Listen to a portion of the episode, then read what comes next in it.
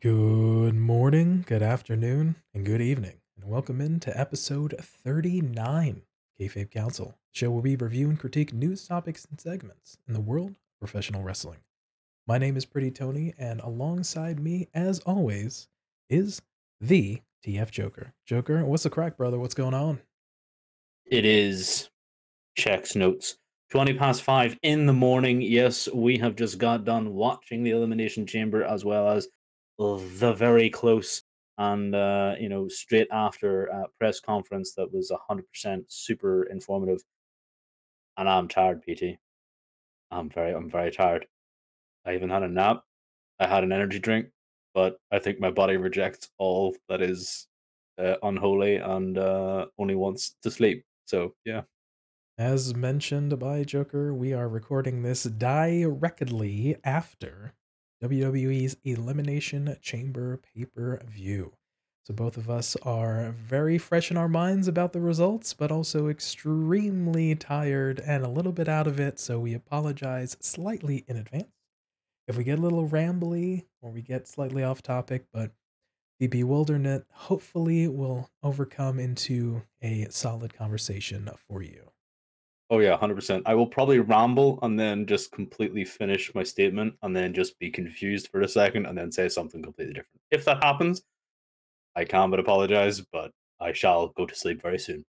We cannot confirm nor deny that that is sort of a deviation from the normally scheduled programming that we do on the regular, notwithstanding it was quite the pay per view that we'll get into momentarily. But yeah, it was least this time I have an excuse, PT. Okay, at least this time I have an excuse for rambling and then just not finishing my point. hey, a lot of us run on, on no little to no sleep, which is probably you and I uh, specifically, but we will uh, excited to kind of get into this one for sure. All right, before we jump into the episode proper, we here at Kayfabe Kouncil are saddened to hear the passing of Jerry Jarrett. Our thoughts are with his family, friends, and fans at this time. All right, as a reminder, you can find us in video form at youtube.com slash kayfabekouncil and in audio form where you get your from. On this week's episode, we look at the fallout from WWE Elimination Chamber. So, coming up first. The first match on the card, the women's Elimination Chamber match for number one contendership for the Raw Women's Championship at WrestleMania 39. We saw Asuka, Liv Morgan, Nikki Cross, Raquel Rodriguez, Natalya, and Carmella fighting it out. Again, I have to say, Joker, this was uh, this was a fun matchup. Honestly, a lot of the women putting in some solid work. To uh, to be fair, I have note here.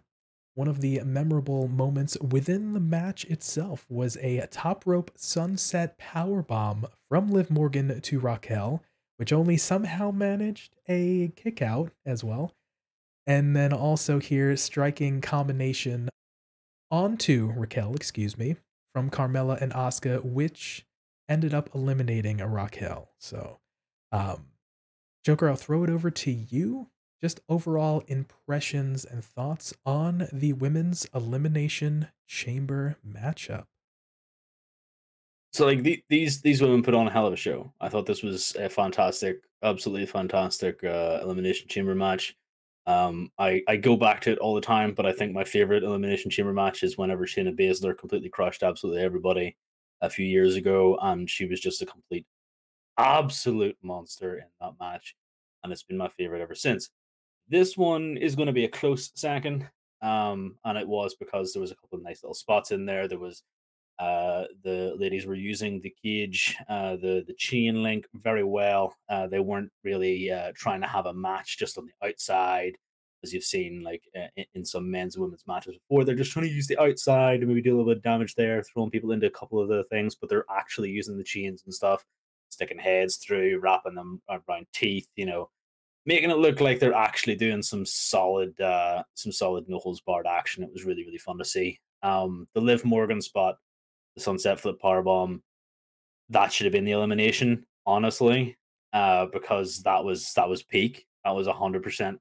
I I kept up to date with Twitter while we were watching, um, because obviously I, I, had mentioned we were watching, we were talking like, throughout the entirety of this match, and I was keeping up to date with them. Everybody was talking about that spot. Like that was just a cool spot to see. Um, and then uh, I, I just have to say though, the only person that was ever going to win this match was Asuka.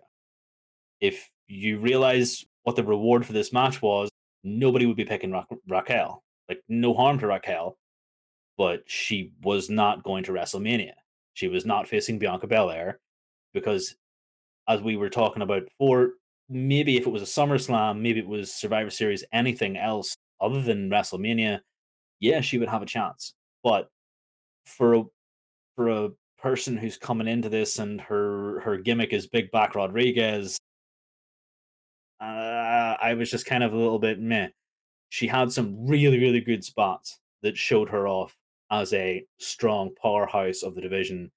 And whenever she gets to the level of uh, of sort of getting thrown out in front of people where she can compete with the Rhea Ripley's and Bianca Belairs, then 100% she's going to be amazing. But whenever all your gimmick is is just to have a big back and people make comment about that, I I just kind of can't see you as a WrestleMania main event right this second. So my only idea was how are we getting to Asuka winning this? And then we had Corey Corey Graves just being like, Carmella is as smart as the day is long and then um, ET will attest to this in a moment. But uh, I, I, I, I just wasn't seeing how smart she was, considering we are in the tail end of winter. The day is not very long. Carmella is not very smart. To that most recent and last point, I was sort of laughing to myself because the moment Corey Graves tried to put over his wife, Carmella, saying she is smart as the day is long, I believe she went for a cover, got a two count, and then immediately, as Corey was saying that, went to jaw with Asuka, who was still in her pod for almost the guts of about one minute. So it may not have sort of backed up his play, but I can understand. He's a good brother, trying to trying to keep favors and put over his wife. I get it, bro. I get it. Hundred percent. If you're trying to put over your wife, I love that for you. That's great but maybe time it a little bit better to make your wife look smart as the day is long. Because right then, no, my guy, that was just, it was bad. It was a bad look, and it just made her look really poor in that second. Because, like you said, she just walked off and, and started jawing to Asuka still in her pod. Like, why are you wasting time with me? What the heck? Outside of that little kind of bit of a funny moment, yes, again, ladies put in a lot of work there. You mentioned the strength of Raquel at one point. She had a uh, sort of front facing carry with uh, one of the ladies and another woman on her back. It may have been uh, Liv Morgan, but either way, her just standing there holding two bodies right there for probably at least like 10 seconds or so. The strength. You can't undermine male or female, anyone just be able to kind of do that and carry two bodies is just putting on putting in some work.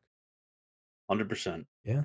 To an earlier point about the sunset flip power bomb from Liv onto Raquel, that's a huge spot. And interestingly enough, I was sort of perplexed that it may have not been the sort of elimination piece for Raquel, but like before mentioned, they had sort of a double team by Carmella and Asuka onto Raquel, sort of make her look strong in defeat, that notwithstanding. So, all around strong play from all the ladies in this matchup. And finally, here, you mentioned that Asuka ended up winning this match and will face Bianca Belair for the Raw Women's Championship at WrestleMania 39. To be fair, Asuka was the sort of number one kind of leading bet I don't know about odds specifically, but she was sort of the one or the forefront person that everybody was thinking was going to win this match. You know, I think it's a strong matchup and a solid matchup to have Asuka and Bianca at WrestleMania. And we talked during the show itself. We mentioned that we were thinking for Raquel Maybe it's a little too early, maybe not necessarily at Mania now, but again, we both agreed maybe like as a SummerSlam opponent or somewhere down the line when she gets a little bit more sort of time, or at least shown to the fans as a presence to the company that uh, she can be that because she's had strong run in NXT as a champion. She's shown she be, she can uh, be a champion as well on SmackDown as well. So there's something there, but I feel like maybe just the timing quite isn't right.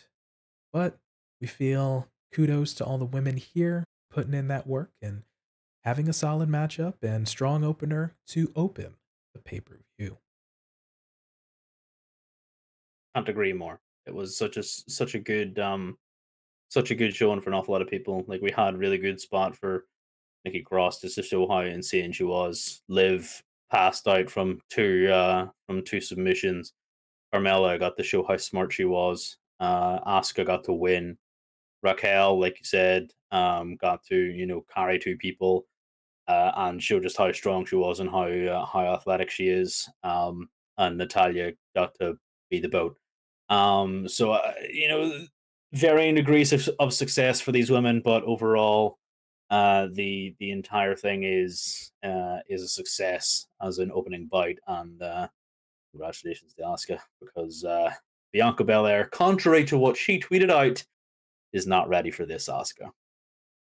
Right, couldn't agree more. So congratulations to Asuka and kudos to all the ladies and the women involved putting on a solid opening matchup in the Elimination Chamber. Those were our thoughts on the Women's Elimination Chamber opening matchup. Let us know down in the comment section below on YouTube or hit us up on Twitter and Instagram. Let us know what your thoughts were on Asuka winning as well as the women's combatants and the chamber matchup to open the pay per view. All right, coming up to the next matchup here. Big ol' hoss matchup of Bobby Lashley taking on Beast Incarnate himself, the now christened Cowboy Brock Lesnar. Gotta say, whenever it comes to these big hoss matchups, and especially Lesnar matchups, they do not disappoint in terms of the hard hitting pieces. Gotta say, filled the matchups with F5s from Lesnar's and spears from Lashley. Uh, but ultimately, in this rather short matchup here of the hard hitting nature, Lashley ends up winning by DQ when Lesnar goes to mule kick Lashley while being in the hurt lock. Joker, what were your impressions of this hoss battle? I love me a big hoss battle. You know, like whenever it's just two big uh, meaty men slapping meat to uh, paraphrase Mr. Big E, another one of my absolute favorite absolute units. Uh, big fan of Bobby Lashers, Bobby Who, Bobby Lashers, Bobby Lashley, the king of just making you pass out because he don't let you tap out. Love that man. Can't believe how freaking amazing he is. And then you have Cowboy Brock that um I just love the audacity of Cowboy Brock.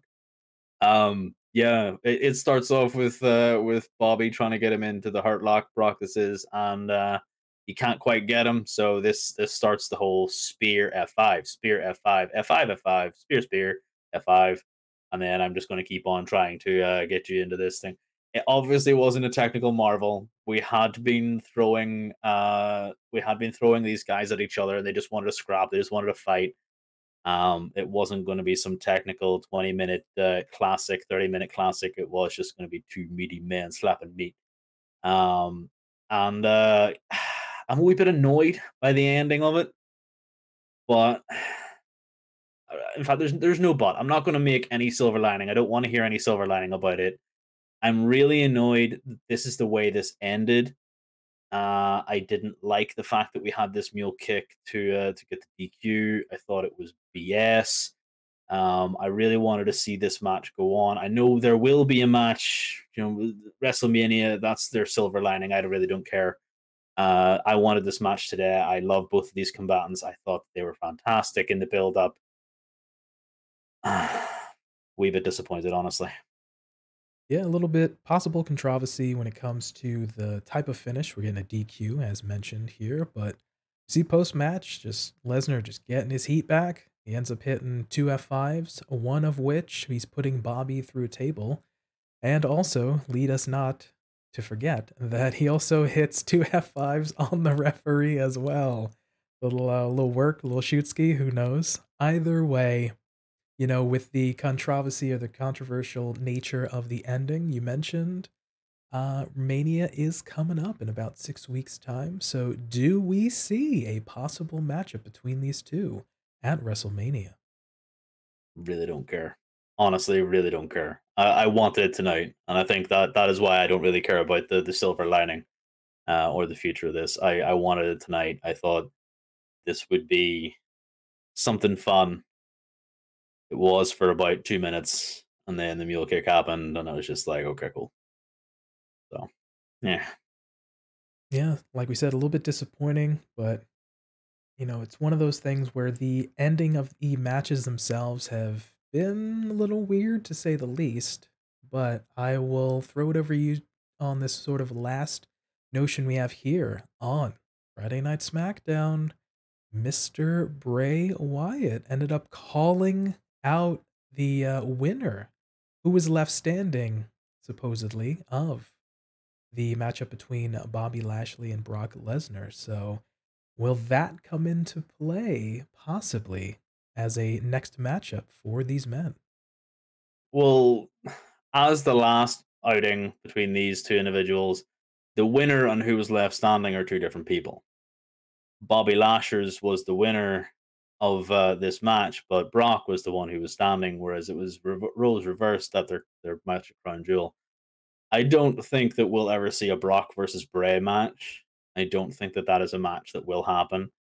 Uh, I think the more likely outcome is Brock ver- or Bray versus uh, Bobby, but I don't see how that goes ahead unless we do something silly like have the Firefly Funhouse versus the Hurt Business. Um, even saying that is sounding very ridiculous to me. So I will uh, reserve judgment and see how this plays out. I am not sure if I'm looking forward to that, honestly. I tend to agree to be a little confusing. Like you said, basically, Bray was saying, you know, I'll, I'll take on the sort of surviving member, essentially, in so many words, paraphrasing. But yeah, I, as we were sort of discussing it as the pay per view was going on, I think a Brock and Bray matchup, feel like it potentially could happen, but I feel like Brock would sort of no sell all the sort of shenanigans that might happen in like promos and sort of skits or sort of in a build up thing. Brock would just sort of not have any of that. But Bobby, uh, a Bobby Lashley could entertain at least some of that stuff in terms of a build up to a match with Bray Wyatt. So I gotta say, just oh, we've gotten a sample size of his interactions with an L.A. Knight. Yeah. Yeah. But we got to see how that could transition to a different opponent of a different stature. So I don't know. I'd be sort of superfluously interested in a Bray matchup between either one of these guys, but I feel like it be a lot of it would be in the build up. Yeah, like like like you said, um, Brock suffers no shenanigans. So whereas the match, you know, as the match would go ahead, the match would be fine, but the build up would be better with Bobby than the build up uh, with Brock. Brock, I don't know, he would corpse uh, on uh, on some of the stuff that uh, Bray's saying, honestly. So I think I'll uh, have to hard pass on that one, um, even though I kind of want to hard pass on both. But uh, if we have to pick one, I feel like it's going to be Bobby versus Bray. All right, fair enough. Well, I would uh, be down to see maybe a slightly different matchup. Obviously, a uh, Brock Lesnar versus a Bobby Lashley is a little bit more of a sort of special event that we've had three times already. So maybe it's time for them to sort of go their separate ways. And if Bray calling out the winner, per se, is that kind of direction, it's a little different, but I'd be intrigued, shall we say, about a possible matchup between those men.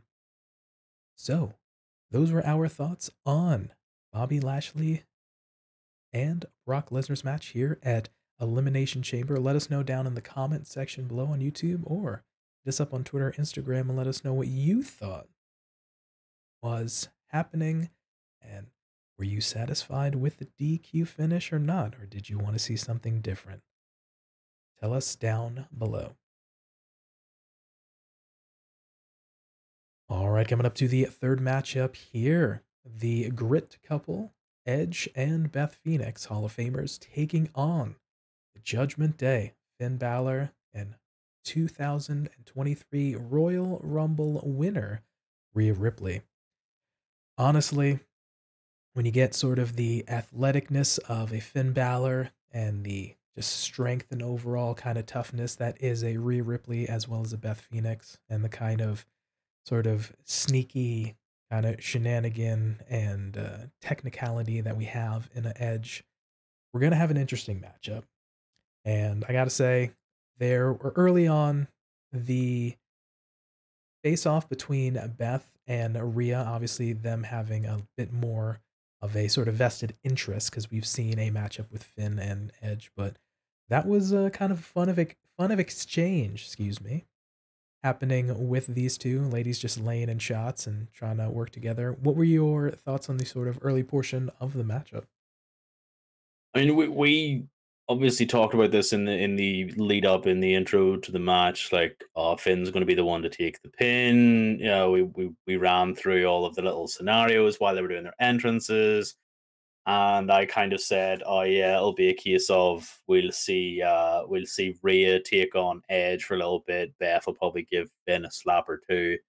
Um, we we were sort of right, you know. There was there was those there was those things. Um, I'm obviously Dom Dom, the the biggest heel in the game uh, was was sort of um, instrumental in the Judgment Day's win uh, because you know he he knows just how to win uh, at all costs, having been locked up in the pen. So you know the early doors, it really wasn't surprising to see the guy started off and then retreat back. What was surprising was the length of time that we got with Beth and Rhea and it's not a detraction. I'm just surprised because I was super happy with the amount of time we got to see Beth versus Rhea in this match. Like they were the focal point of this match. Like you said, we have seen a Finn versus Edge match. This is Beth's really first match, and I don't know how long since she retired in in the ring, um, and hasn't done the, the obviously Royal Rumble uh, appearances, etc., etc. Uh, but as a one on one, this was just Beth, the Glamazon, versus Rhea, the Eradicator, as, uh, as, as she is known. Um, and oh my goodness, it was fantastic. The chops would make some men wince. Um, you know, they were doing they were doing the clothesline spot. They were, you know, one that one ran into one and wouldn't budge ran into the other, wouldn't budge, and then they just ran in, uh, you know, big clotheslines to each other. Neither of them would go down. Um, I thought I thought it was just a fantastic show of strength from both of these fantastic competitors, uh, and this is what I want from these big units. Uh, like I don't I don't know. Rhea is, in my opinion, the top of the food chain when it comes to female wrestlers right now in WWE. She doesn't have a belt, but she's coming for them. Okay. She is going to be the top of this women's division, and she is going to be a dominant force. Just like Bianca Belair is a dominant force on Raw, she will be a dominant force on, on SmackDown. Uh, because I feel like the only person who can really put an end to John Cena slash Bianca Belair is is Rhea Ripley because she is just amazing. Um, and this really just showcased that because she did whatever it took to win.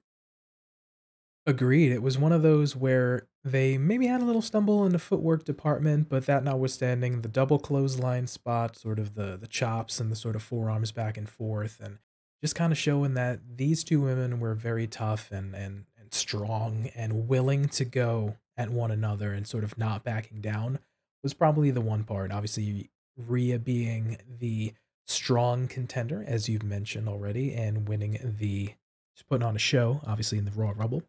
and Beth having that sort of pedigree, being a Hall of Famer and ha- having a strong representation. Not to say that one or the other gave each other a little rubski, but I felt like it was one something that we wanted to see for a minute because they were building it up, obviously, with the Extreme Rules piece and then the sort of follow up at Royal Rumble. Then also just kind of giving each other and just giving as good as each other got. So I felt like it was a good representation or just a good piece of kind of showing these ladies to be strong. But in the sort of latter half of the match, we did have a little bit of a slip up here that we had to mention. There was a Dom throwing in the brass knuckles to try to sort of even the field here and get an advantage, but Rhea ends up hitting Edge with the brass knucks. We go for a cover from Finn. The ref hits the one, ref hits the two, pulls his arm for the three and then we see Edge lift a shoulder, and then just a sec, half a second right after, Beth comes flying in to try to break it up. So a little bit of a rough moment here. Couldn't get that sort of clean. Thank goodness we didn't show that on a replay. But that notwithstanding, I felt like it was just a fun uh, match. They hit most of the sort of spots they wanted to hit. Little, besides that little sort of hiccup, and a footwork piece, but interesting finish of the match as Beth and Edge do a little FTR tribute, hitting that little big rig slash shatter machine on Finn for the win. And like we mentioned as well, we wanted to have the notion of Beth and Edge winning to get their heat back from the vicious attack at Extreme Rules, but we didn't want to have Rhea looking weak and taking a decision because she's lining up to face Charlotte at WrestleMania. So Finn, unfortunately, as the sort of lowest uh, person on the totem pole, as you will, had to sort of kind of take the decision. So interesting tribute, little hiccups, but I thought it was a fun match overall. Yeah, um, you and I had a disagreement until we went back about how that little botch went. Uh, hi, Matthew. Um, we we had a little look at it again, and yeah, it was the the one, the two, the ref gimmicking the, the three, and then Edge put his arm up, and then Beth came in. I I so I blame this on the ref for not communicating that Beth is not going to make the save. Uh, and uh, it, it it should have it should have been communicated a little bit better than that. You know, it is what it is. It was funny to see. It detracted very little, honestly. Uh, I thought the spot was funny as heck because uh, Dom Dom, you know, saving mommy with the the brass knucks. If you look closely, the brass knucks actually bounce and almost hit Rhea in the face. so that's another little nugget in this match where things went comedically wrong.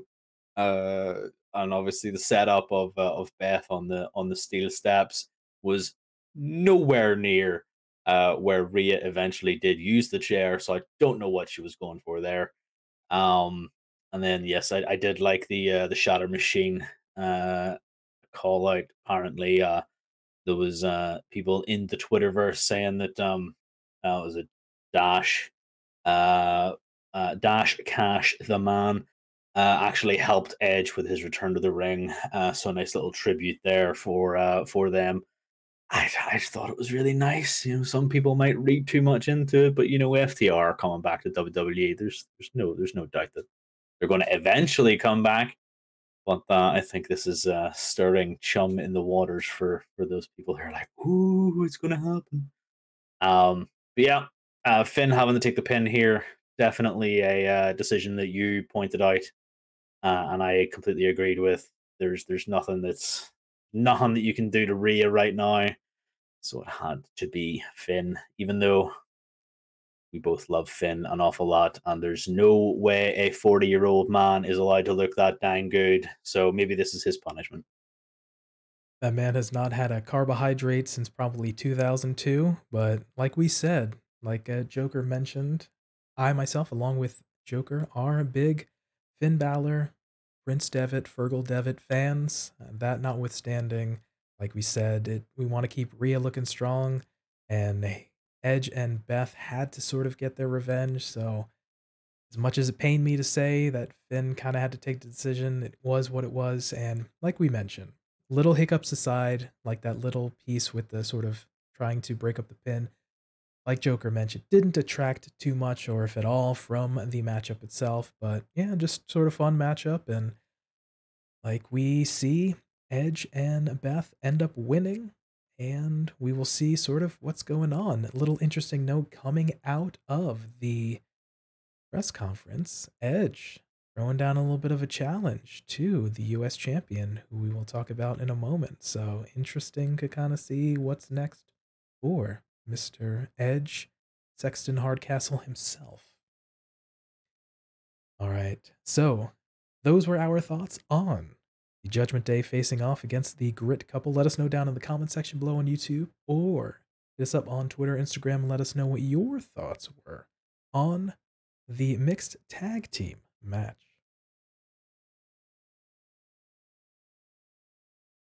All right. The next matchup here the men's elimination chamber for the WWE United States Championship.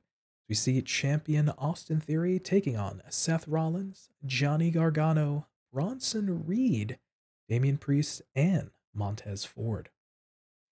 Gotta say, one can argue may not have been the most anticipated matchup of the night, but in terms of if you're looking at the stat sheet, man, this could have definitely been a match of the night contender. All six of these guys just putting in work, putting in just spots and spots here. I'll mention some of the notable action that happened here.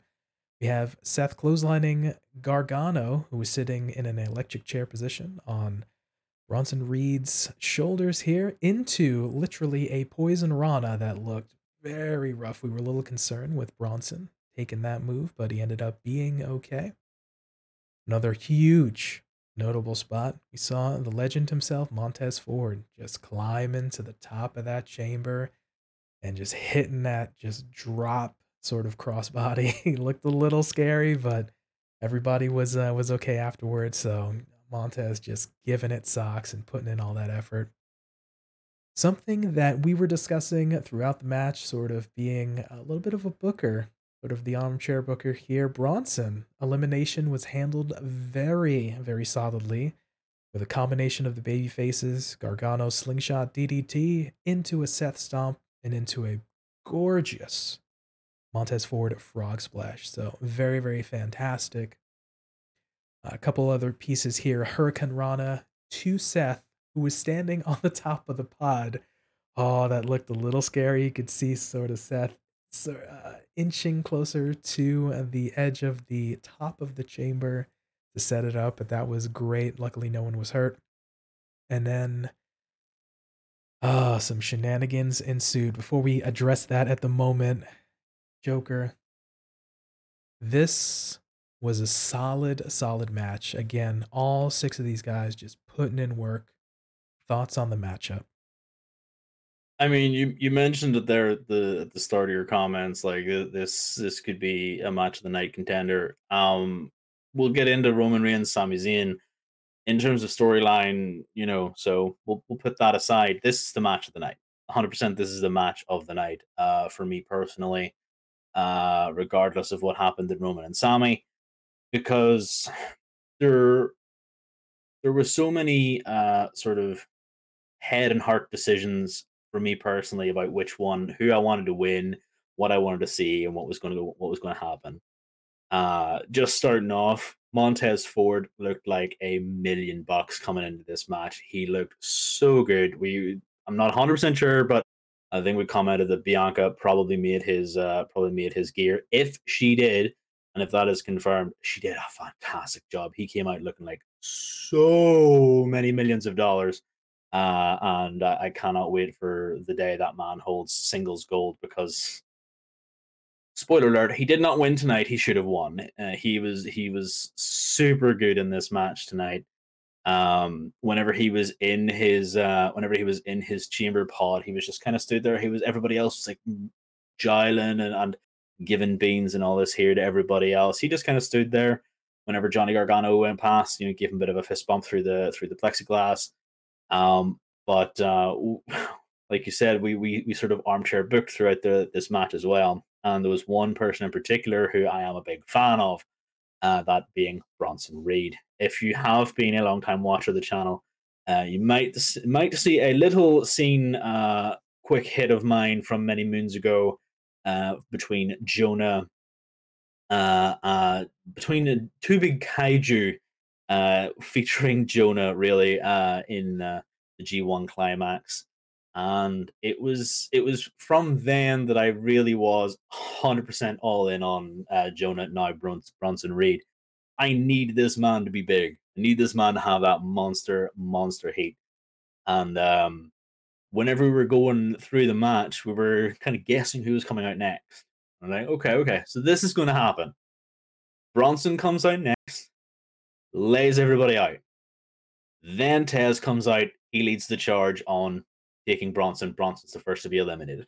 And that was us at like the third, pod, like the second pod open or whatever it was. Not a hundred, like pretty much hundred percent happened. I don't think it's you know we're not Nostradamus here or here or anything, but like come on, it, it was it's needed to be happened. Everybody on Twitter, like I said, I've been keeping an eye on it throughout the entire uh, pay per view. Was pretty much saying they need to handle this right, and they did. He took, I think, in the end, he took one super kick, nah, didn't go down. Two super kick, nah, didn't go down.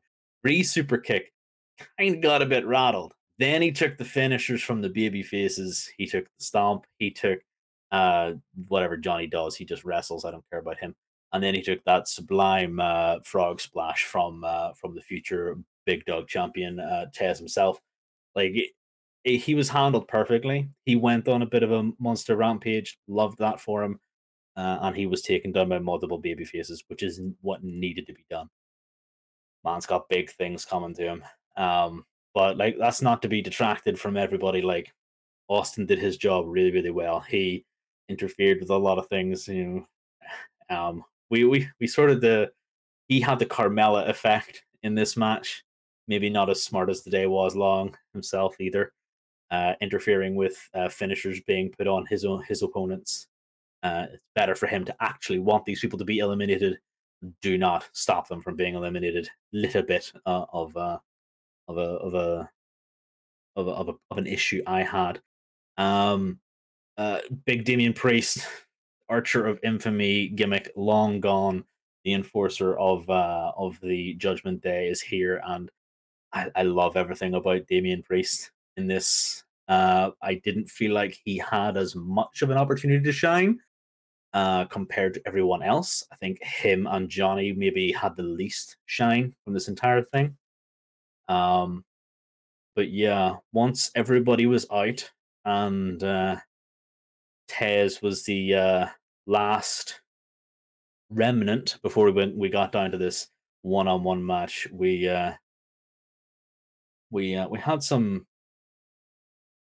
worrisome looks from people before there was shenanigans let's say duly noted fantastic performance by all men's considered as well but we see that montez ford is in the last three with seth rollins and austin theory but ultimately is succumb to a curb stomp sort of on the outside portion of the ring and ends up being pinned and eliminated.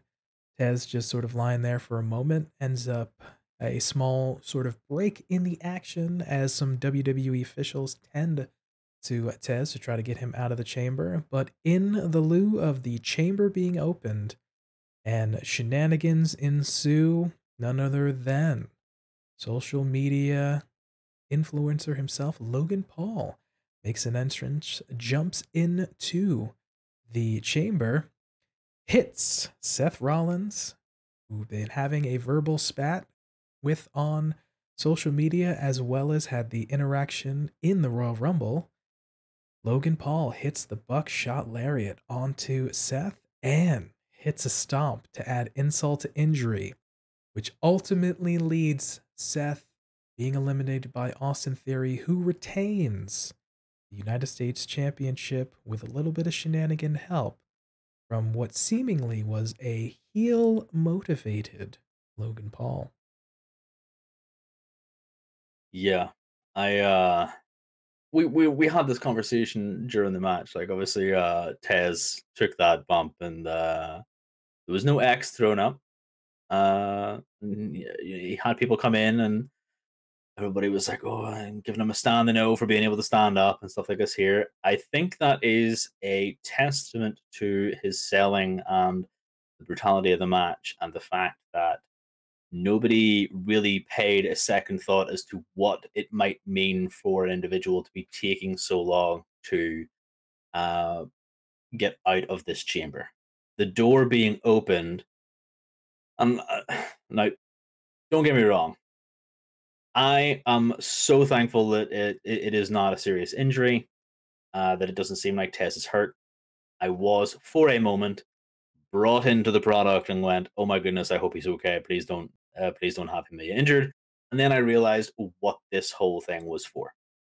Logan Paul needed a way to get into the ring, and what better way to get into the ring than to have that door open for an extended period of time and make a scene of it. He gets in in the confusion. There's no DQ. Hits his stuff. Helps Austin retain. I think it was it was absolutely brilliant. And we had this conversation, uh, PT and I, about the uh, the effectiveness of these celebrities that come in. In recent years, people like Bad Bunny and Logan Paul have come in, and they have been taught sequences of events for for uh, for their matches initially. But we've heard from people in the business that uh, you know that these guys are really really talented. Bad Bunny and Logan Paul have shown such good aptitude for the business that they learn the actual basics and the abilities, and they're able to actually string these things along. So the fact that you see Logan Paul come in and naturally take to being a heel, like he naturally took to that. There's no prompting, there's no nothing.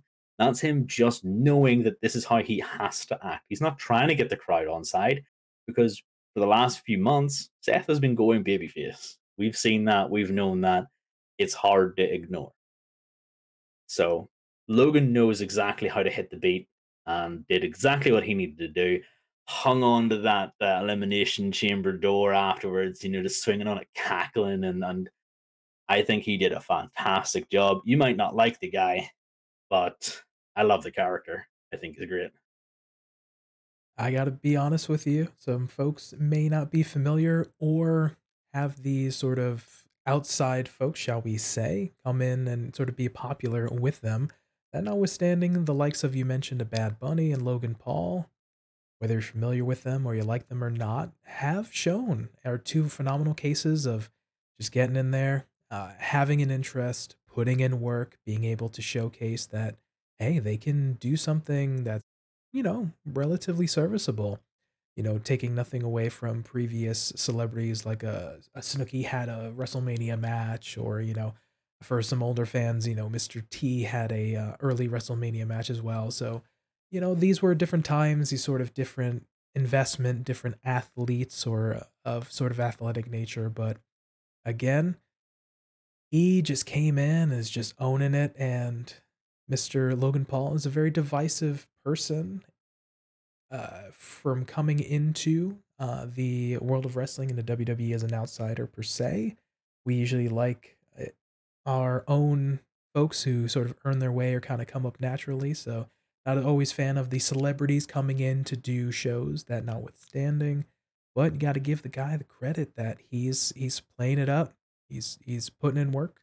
He's just being athletic and and landing stuff and working with what he's kind of given. And honestly, some folks say that sort of his demeanor, even though he may be sort of a nice guy, but sort of plays in this situation as a natural heel, and he played up to it and it's looking like we're leading on our way to a Seth Rollins and Logan Paul matchup, possibly at Mania. So a lot of a lot of moving parts, but I'll wind down here by saying, even with that sort of surprise piece and the whole storyline with Montez Ford, bring it home by just saying again, might have been not the sort of runaway in terms of what was in your heart, but on the stat sheet, on the scorecard, hot diggity, this was definitely a match of the night contenders. So fantastic job by everyone involved for making this work. And we see ultimately Austin Theory retains.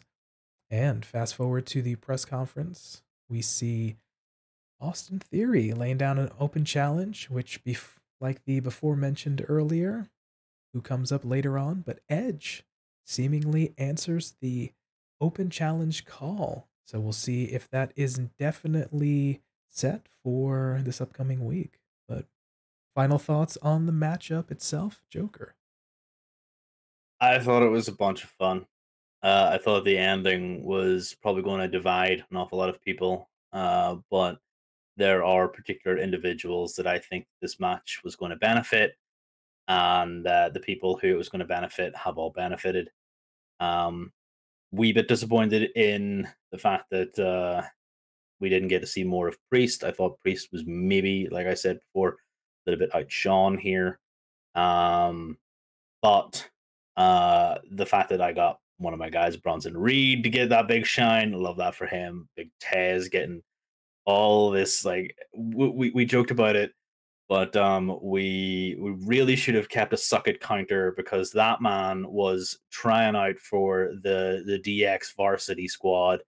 Um, as soon as he got out of his pod, he was hitting suckets. Uh, as soon as he hit anything for like the next few minutes, he was hitting suckets. So, uh, if anybody has the accurate count, please let me know down in the comments because like I just I have to know. Otherwise, I'm gonna have to go back and watch it and count it and just appease that myself. Um, and then Austin, yes, uh, apart from his uh, his own uh, Carmella impression, uh, I, I, felt like he did really really well, um, and uh, obviously benefited the most. Even in the press conference, I thought that uh, uh, Austin did really well.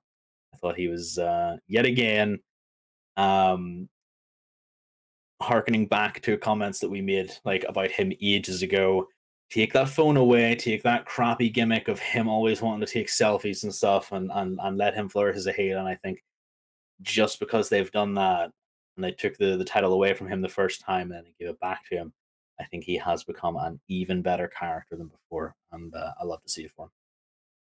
Agreed. Definitely some maturation and growth on Austin Theory's behalf. And I felt, honestly, with solid win for him. And let's see kind of what happens next for Austin Theory. So, those were our thoughts on the men's elimination chamber match. Let us know down in the comment section below on YouTube or hit us up on Twitter or Instagram and let us know what your thoughts were on Austin Theory retaining the United States Championship. All right, coming up to the main event. Oh, hot diggity. The number one in your hearts pulling on your heartstrings, number one in your program, we see Roman Reigns defending his undisputed WWE Universal Championship against the hometown boy, Sami Zayn. Gotta say, folks have followed us here at Kayfabe Kouncil know we were invested in this story and looking forward to this matchup here, as were folks in Montreal and a lot of folks in the wrestling world. I'll just kick off into it as the gentlemen make their way entering the arena here, and we set up for the announcements the pop for Sami Zayn. When he comes out, and then the subsequently announced, the proverbial roof came off the arena. And I have to say, the nature of Roman getting booed and subsequent FU Roman chants during his announcements in the early portion of the match was absolutely impeccable by a hot Montreal crowd. We get a slow start of the matchup here for roughly five minutes' time, give or take. The men just stare off and look at each other, and it's just absorbing the hot reaction from this crowd here in Montreal is just incredible. But once they end up touching here, slow start, like I mentioned, to quell the crowd. Roman hitting some shots on Sami and just keep cutting him off. Roman playing to the crowd. At one point, Roman begins jawing at Sami's wife at ringside. Joker and I were absolutely convinced that we were gonna have Sami's wife slap Roman at one point. We were hoping and praying. They went outside by them a little bit here and there, but it ultimately did not come to fruition. After that, we see Sami end up getting after some hope spot, kissing his wife to a huge pop. You gotta love to see it right there. Some action back in the ring. Exploder into a Superman punch, into a Helluva kick from Sami. Only gets a two count. And the crowd, like I said, dying record, but here just going absolutely crazy the entire length of this match. Sami ends up dodging a spear from Roman on the outside, and Roman goes barreling through the barricade. Back in the ring, Blue Thunder Bomb, but only gets a two count once again. And here we have the next chapter of the match the ref bump into Helluva kick on Roman. But we see Sami getting the visual pin one, two, three with no ref in sight. Ultimately, here we see as shenanigans ensues as Jimmy Uso interferes, hits Sami with some super kicks and an Uso splash. We get a second referee come down, running down the ramp and sliding into the ring, but only for a two count as the crowd goes absolutely ballistic when Sami kicks out. Further down, we get Jimmy distracting Sami, hits him with a kick. We see Roman hits a spear for another very close two count. And again, crowd erupts when Sami Towards the end of the match, we see Sami slaps Roman. Roman accidentally hits the second referee with Superman punch.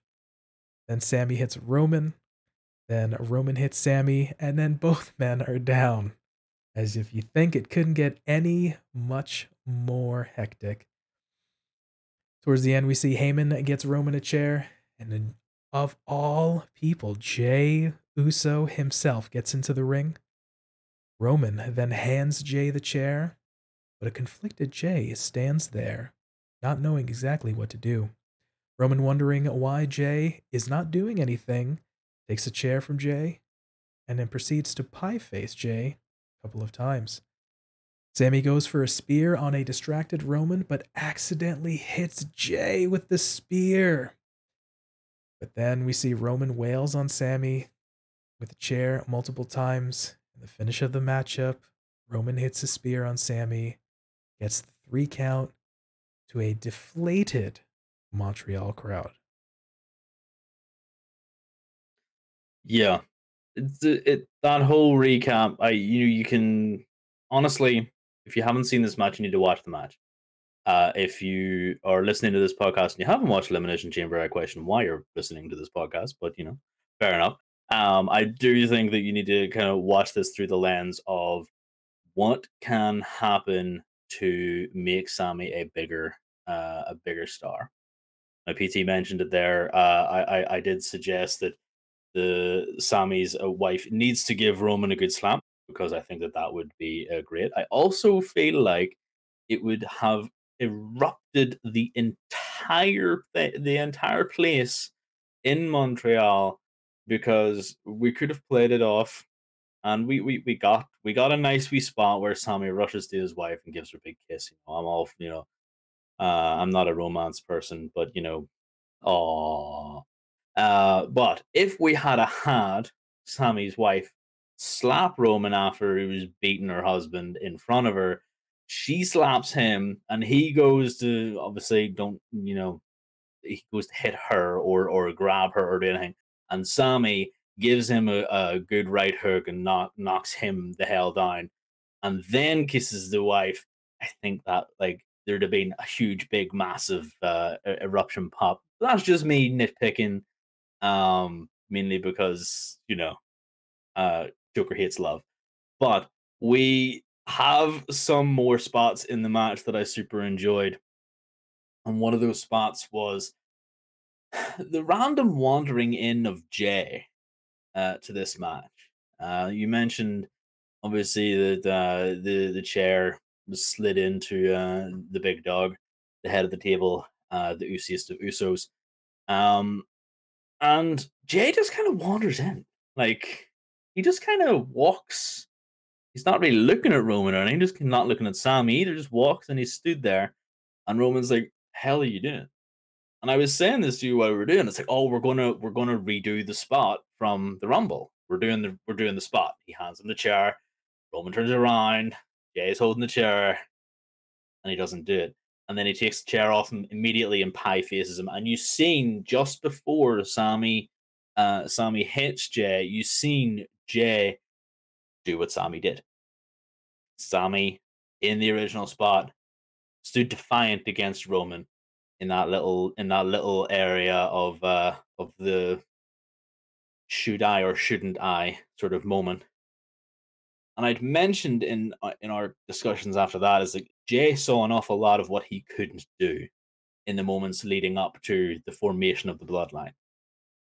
And this was what I saw. I saw I saw Sami and his acknowledgement of Jey being able to empower Jey, give him the power to stand up and save his family. This whole story is just a whole bunch of fun. I love it. I think it's great. Some people, it might not be to their tastes, might be a bit convoluted, might be a bit too long. To them, I say, go away, I don't care about you. So we have this absolutely fantastic spot, and I love it. And then Jey gets knocked out of the ring. Like, oh. And then the end of the match. The air gets sucked out of the arena. There's two things that you really don't want to see whenever you are finished your match. And it's people leaving the arena before you've even finished your match, and people not reacting to your match at all. This was kind of in the camp of a non reaction for me. People were aghast, sure, but there was no booing for a few seconds. There was no outrage. There was no anything. It was just sort of a vacuum appeared, a vacuum of any knowledge as to what's going on. Why did you do this? What's happened? There, you know, am I missing something? Have I just sort of whatever? And this is the reason why the match isn't match of the night for me.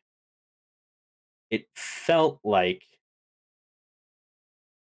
not enough was done in order to set up this win for Roman. It just didn't seem. I know it sounds really stupid. It didn't seem there was enough shenanigans. You know what I mean? But it's happened. It's there. It's done. And uh I guess his next opponent is Cody. I'm picking up what you're throwing down. I gotta say, before I share my thoughts, I gotta say the nature of Sami and Roman just appealing to a hot crowd listening and reacting to what was going on. Roman uh, doing sort of a lot of jaw jacking and and playing off of Sami, but then also playing off the crowd. I think was just done really really well. So kudos to Roman as well as Sami for in this. And these guys just proved that Sami may not have gotten a ton of chances to sort of be in an upper card place before, but this definitely showed the the pacing and sort of the way they sort of st- told the story. You can buy Sami as a credible main event that people can get behind. So I thought the the the match was the story of it was was phenomenal. But then you mentioned the last part there where you were saying you didn't feel like there was enough shenanigans. I I was getting a little bit of the idea. Like I had mentioned during the discussion of the match itself, I'm like, all right, there's going to be at least one ref bump, which I think was my exact verbiage. Mm-hmm, but mm-hmm. definitely sort of it came in a chapter and I was like, okay, so first ref bump and then like I called it like I saw it sort of and that's when Sami gets that visual 3 count with no ref type of thing. So at least he has that sort of spoken to. He can be like, well, if there was a ref, I had you, you know, hook, line, and sinker. And then we get that second ref, and it almost looks as if there was a point where they might have missed the knockdown, but just got out of the way of referee Ryan Tran, but then ultimately got there again. So we had a second uh, ref a bump there to down him. And then that's when the interference by Jimmy came in. And just did a quick spot, boom, hits him down, kick out, had a little distraction piece. Roman hits him, Sami with a spear, and then the kick out once again. But I'll agree, like this interesting nature of Jey kind of coming in, he just sort of kind of rolls into the ring, stands there in between, does that little mirror spot or the or the retelling or the rehashing a little bit of now this is Jey in the position of trying to be defiant, but he's also conflicted. Like you said, so they're trying to sort of play that up and you know, ultimately Jey, whether he has conflicted feelings or ultimately just didn't know what to do in the moment, as we talked about before, him just always thinking of the family, being that one to sort of be that kind of rock and always kind of be the defender and stuff like that, but ultimately conflicted. He just doesn't know what to do. So he's just sort of passive and then accidentally gets hit by Jey. Excuse me. Jey ultimately accidentally gets hit by Sami. And that's the end sort of his story in the matchup in the sequence. So we get to finish shortly thereafter. So I'll agree. It was a way to sort of sneak in some dissension of not trustworthiness from Jey to a Sami. One could argue you can make you can make the story work, but yeah, I honestly I'll agree to bring it home. I felt like I wanted more shenanigans. I really did during during the matchup. Yeah, I'll agree. And it, it's not something that you would kind of like want anybody to to sort of uh, admit to. Like we hate shenanigans. Like we just complained uh not 20 30 minutes ago about Brock mule kicking Bobby. Like we were disappointed with that. Like uh, and and and the comments people people are sat there listening just going, please make up your effing mind, boys. Like, do you want shenanigans or do you not? With the Brock and Bobby match, it didn't make sense. We wanted big meaty men slapping meat. That's the Big E dream. Like, by the way, I want Big E back. Like, if, if it's not evident how many times I've referenced him tonight, I need him back in my life. So, anyway, um, whenever it comes to this match, you called out there's going to be at least one ref bump. And I was like, 100% there's going to be at least one or two. Like, it, they need to have the ref bump here. Uh, we'll get all that stuff. And we completely agreed on that. And we then called out that it's going to be a ref bump. It's going to be Jimmy and Solo coming down. And then there'll be another ref bump. And then, you know, Kevin will chase off Jimmy and Jimmy and uh, Solo. And then you know, that after that second ref bump, Jey will come out and then they'll do some shenanigans, and then that'll be the choice, and then we'll do this, and then and we were we were sort of while watching it, booking this and, and saying this is what's going to happen, and it sort of played out like that, but it's almost like it just didn't. It just wasn't satisfying, and that was the whole ending to the match and why it was deflated because it just wasn't satisfying. I don't know I don't know what it was. I think honestly, sort of playing it back in my mind, I felt like the shenanigan portions of the second ref bump into sort of the Jey sequence, like we was the vehicle to just kind of all right, distraction, boom, spear, end. Like there wasn't this sometimes we get in big matches a closing sequence where you're just like, oh, like near fall, this, that, and a third, and kind of just boom, you know, counter, counter, counter, big move. Oh, and then that's the end. Like you get the sequence. Ultimately, we had these insane crowds. We had this kickouts. We had these sort of moves spaced out.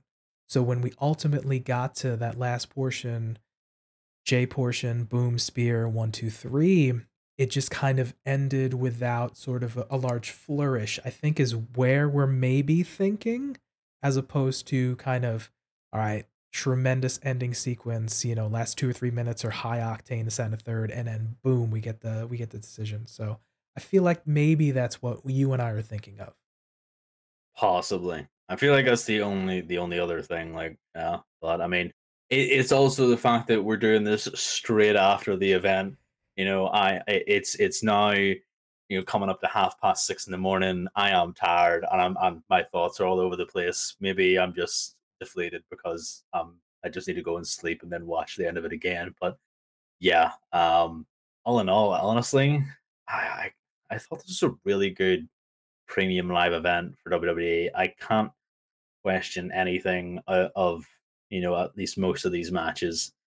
Brock and Bobby need to do better, but um, you know, I thought it was still super super good, and, and it wasn't even the end of of the things going on in this uh premium live event at all. It was not. We see after Roman gets a three count on Sami Zayn and wins and retains the undisputed WWE Universal Championship. Post match, Jimmy comes back in and beats down Sami with some punches. But who do we hear? But the absolute legend himself, hometown boy as well, Kevin Owens, comes out to make the save. KO takes out Jimmy and then goes for Roman, hits a stunner on Roman, then hits a stunner on Jimmy, and then we see a hitting KO himself hitting a pop up power bomb onto Jimmy through the announce table. KO then goes and grabs a chair, and then futilely, Heyman tries to stop Kevin Owens with some punches to his back. So it has no effect. His HP meter didn't even go down 1%. And then we see Paul try to beg off, but ultimately gets hit with a stunner for his trouble. KO, standing in between Roman and Sami, then steps aside, lets Sami hit Roman with a Helluva kick to appease the crowd, and ultimately, as KO leaves the ring and Sami standing there, enjoying the adulation of the crowd, Sami feeling slightly defeated, but soaking in the insane response once again from this hot Montreal crowd.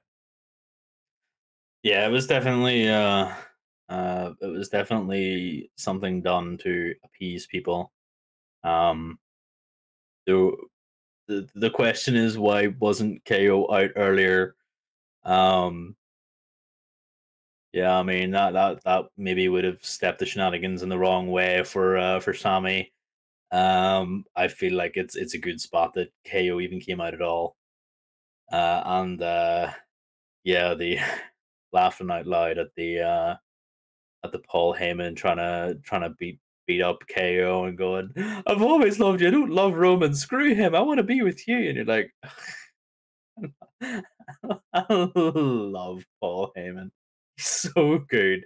This is the first time I honestly, in in my long in my long uh term memory or short term memory, whatever it is, and not functioning right now, um, of Paul even remotely getting physical with any talent in the ring and then taking a stunner for his troubles. Um, I know he's been attacked, but this is the first time it's been like a case of he's actively gone in, especially for Roman to try and uh, try and help. Um, yeah, I, I thought the uh, the Pyrrhic victory one here for uh, for Sami was a nice token gesture. Um, but what could have been, what uh, imagine the pop that could have been from Montreal, heard all around the world, if Sami had have just hit that pin one, two, three, and uh, become the new undisputed WWE Universal Champion. Agreed very quickly that Paul Heyman does not get physical very often, but when he chooses, it does have a little bit more impact. So KO getting a little shine there, but all the what ifs, like we mentioned, this was the match that was number one in our hearts. Maybe not number one in the scorecard, but man, I couldn't have said it better myself. The what if of the roof going off in Montreal in that arena if Sami Zayn ultimately won. Hometown boy Ariel Helwani mentioned during the broadcast that it had been roughly 30 years since 1993 that the city of Montreal has had a championship. So, potentially all the what ifs, but on tonight's docket, it just wasn't meant to be. But I gotta say, the post match sequence of just giving Sami the ring and ultimately he got a little bit of heat back, but at least he was able to soak in uh, one last huge reaction from the crowd in Montreal being put in the main event of a pay per view, which, to be fair, if you asked folks a year ago when Sami was still doing the conspiracy theorist gimmick, if you were going to say that Sami Zayn would main event pay per view just before or even close to WrestleMania, and folks would be absolutely thousand percent invested and hyped and wanting to see him win, not many people would even consider that a possibility. But we just proved here that in the right circumstances and under good storytelling, you can create stars and you can make someone that may have been potentially thought not quite as the guy potentially be on the cusp of being the guy. 100% agree. All right, as we get into the uh, quick final thoughts here, Joker, I'll say with Asuka winning, the little bit of a muddy finish between uh, Brock and Bobby, the Grit couple winning their matchup against Judgment Day, Austin Theory retaining, Sami unfairly, possibly losing to a Roman here. Do you see potentially anything for any of those folks coming up in the near future as a possibility? Honestly, I think there's a run back for Bobby and Brock. There's definitely a run back there. Um, we could possibly see some uh, some uh, progress on the edge front at the very least. I'm not sure we'll see much of Beth. I think she is uh, less of a less of an active combatant these days, and this is one of her few matches that we'll see for her for a while. Um, as for the men's elimination chamber uh, participants, I just want to see big things for Bronson Reed and Damian Priest, and I hope we do not have to wait very long to see Tez uh, back into the um, uh, back into the solo uh, solo shenanigans. Obviously, Dawkins as well. I, I don't want them to break up the Street Profits. I want them to be able to do this uh, together and separately. Um, I don't need them to break those two apart. Um, Asuka, obviously, future is bright for for Asuka. It always has been. She's the first woman to win the Royal Rumble, the Money in the Bank, and the Elimination Chamber match, uh, which we found out earlier on today. Um, she has won a lot of titles, and I feel like she is the one to do it at WrestleMania. Uh, is to win, uh, is to win the Raw Women's uh, title from a Bianca. But she has that John Cena plot armor, so uh, that'll be very difficult to overcome. But if anybody can do it, it is the Empress of Tomorrow. It is Kana. It is Asuka. So I will. Uh, I will hopefully see that. For um for Sami though, I feel like the stage has been set for a unified USO, uh, unified USO tag team, uh, to come back together. Any doubts, however unfounded, um, have, have been maybe brushed away by Jey, and uh, we'll see a tag team match between uh, the Usos and KO and uh, Mr. Sami Zayn. Um, but yeah, for Roman, we obviously know his next his next uh, port of call at WrestleMania. But um, yeah, I don't I don't know at this point in time. I need to spend more time digesting what's going on and I'm just ignoring Brock and Bobby because the less said about that, I was looking forward to that match so much, and that is the one that I've been digesting the most because I'm so disappointed by it. So, two of my favorite uh, big hoss guys, and they just kind of get completely trashed on by whatever. Anywho, um, yeah, that, those that's my thoughts on on the whole thing. I think I feel like, you know, maybe that'll change come Monday whenever we see what happens at Raw uh, if there's any future endeavors being signed on to um, to uh, to change the landscape of the storylines. Fair play. I'll probably just agree very quickly that I feel like Asuka has a strong chance to potentially just taking the title off of Bianca. So uh, they'll have a fun kind of matchup there, be hard hitting, and it could actually be a legitimately possibility that Asuka takes it for a little bit and and has Bianca potentially change things up a little bit. So I would just kind of be very very interested in that. The possibility of a Bray facing a Brock or, or a Bobby to change things up a little bit is very intriguing. But I agree. I think in the moment it's a little sort of hazy about where we go next. Possibility of an Edge facing off against a uh, a Finn. There was very rumors here that it could be a, a Brood ed, Edge versus a, a Demon Finn Balor, but you even we discussed it during the show that you made up a strong point how Finn would use the demon because he was a solo act, but now that he's got the backing of the Judgment Day, he may not need sort of to go to that super dark place to sort of empower himself. He's got the nature of friendship on his side, if you will, but I don't know kind of where we go with that. Austin Theory, I think this was a strong showing for him. Retaining definitely has a strong rub ski for him. There's been illusions that he may end up facing a person who cannot be seen at a, uh, showcase of immortals, possibly. But I felt like uh, he definitely has some room to grow, and he's been tremendous so far. And like you mentioned, him dropping that sort of selfie, sort of self centered piece and feeling a little bit more natural heel is probably doing him well. And then ultimately, we know Roman's path is on a collision course with the American Nightmare, Cody Rhodes.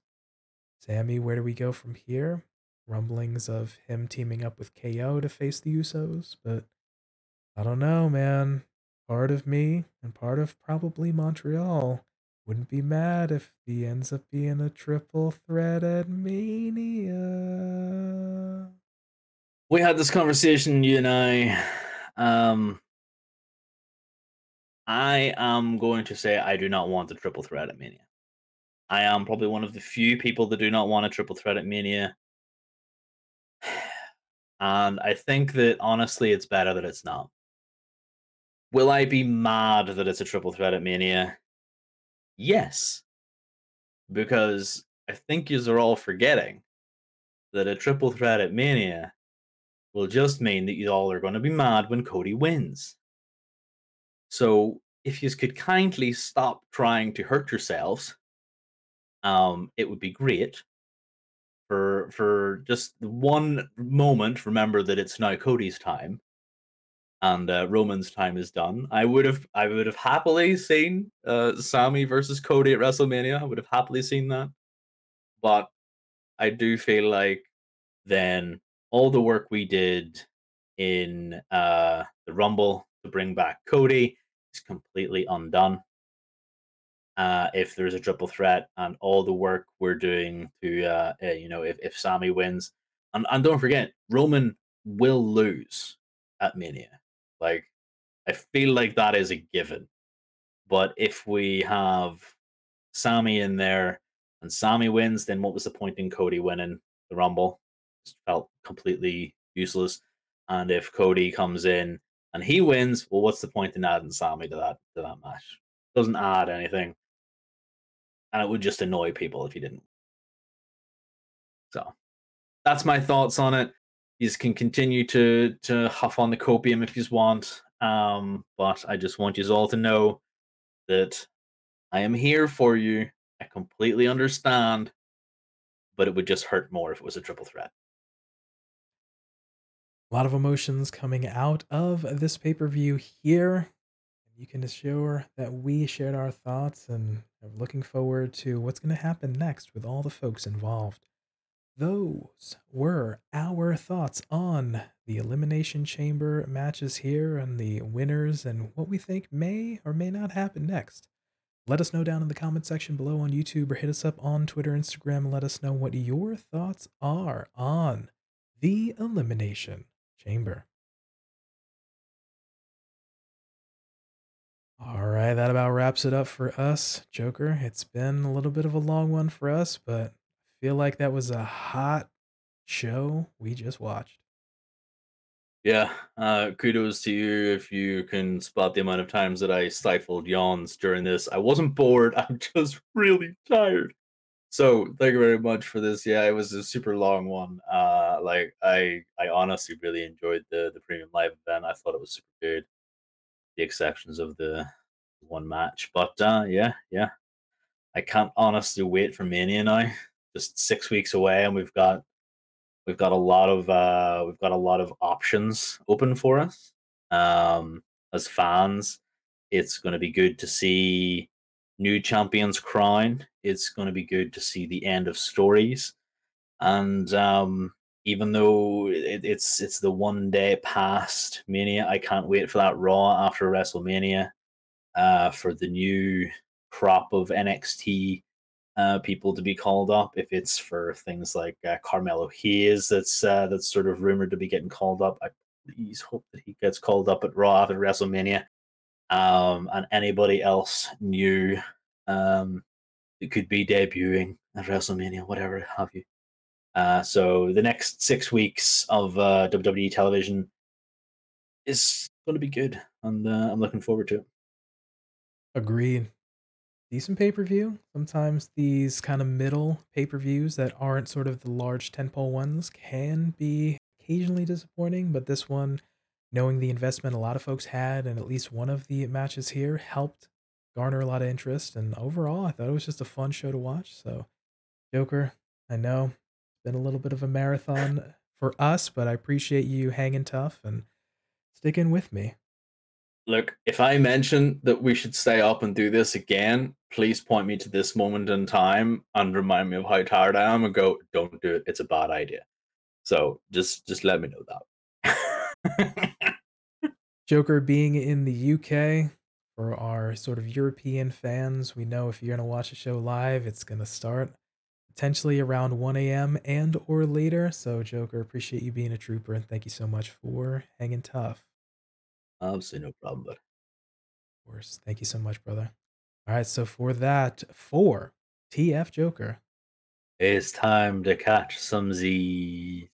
and for me, Pretty Tony, we thank you for your time, letting us be a part of your day, and remember, be good to yourself, be good to each other, and we will catch you next time. Peace.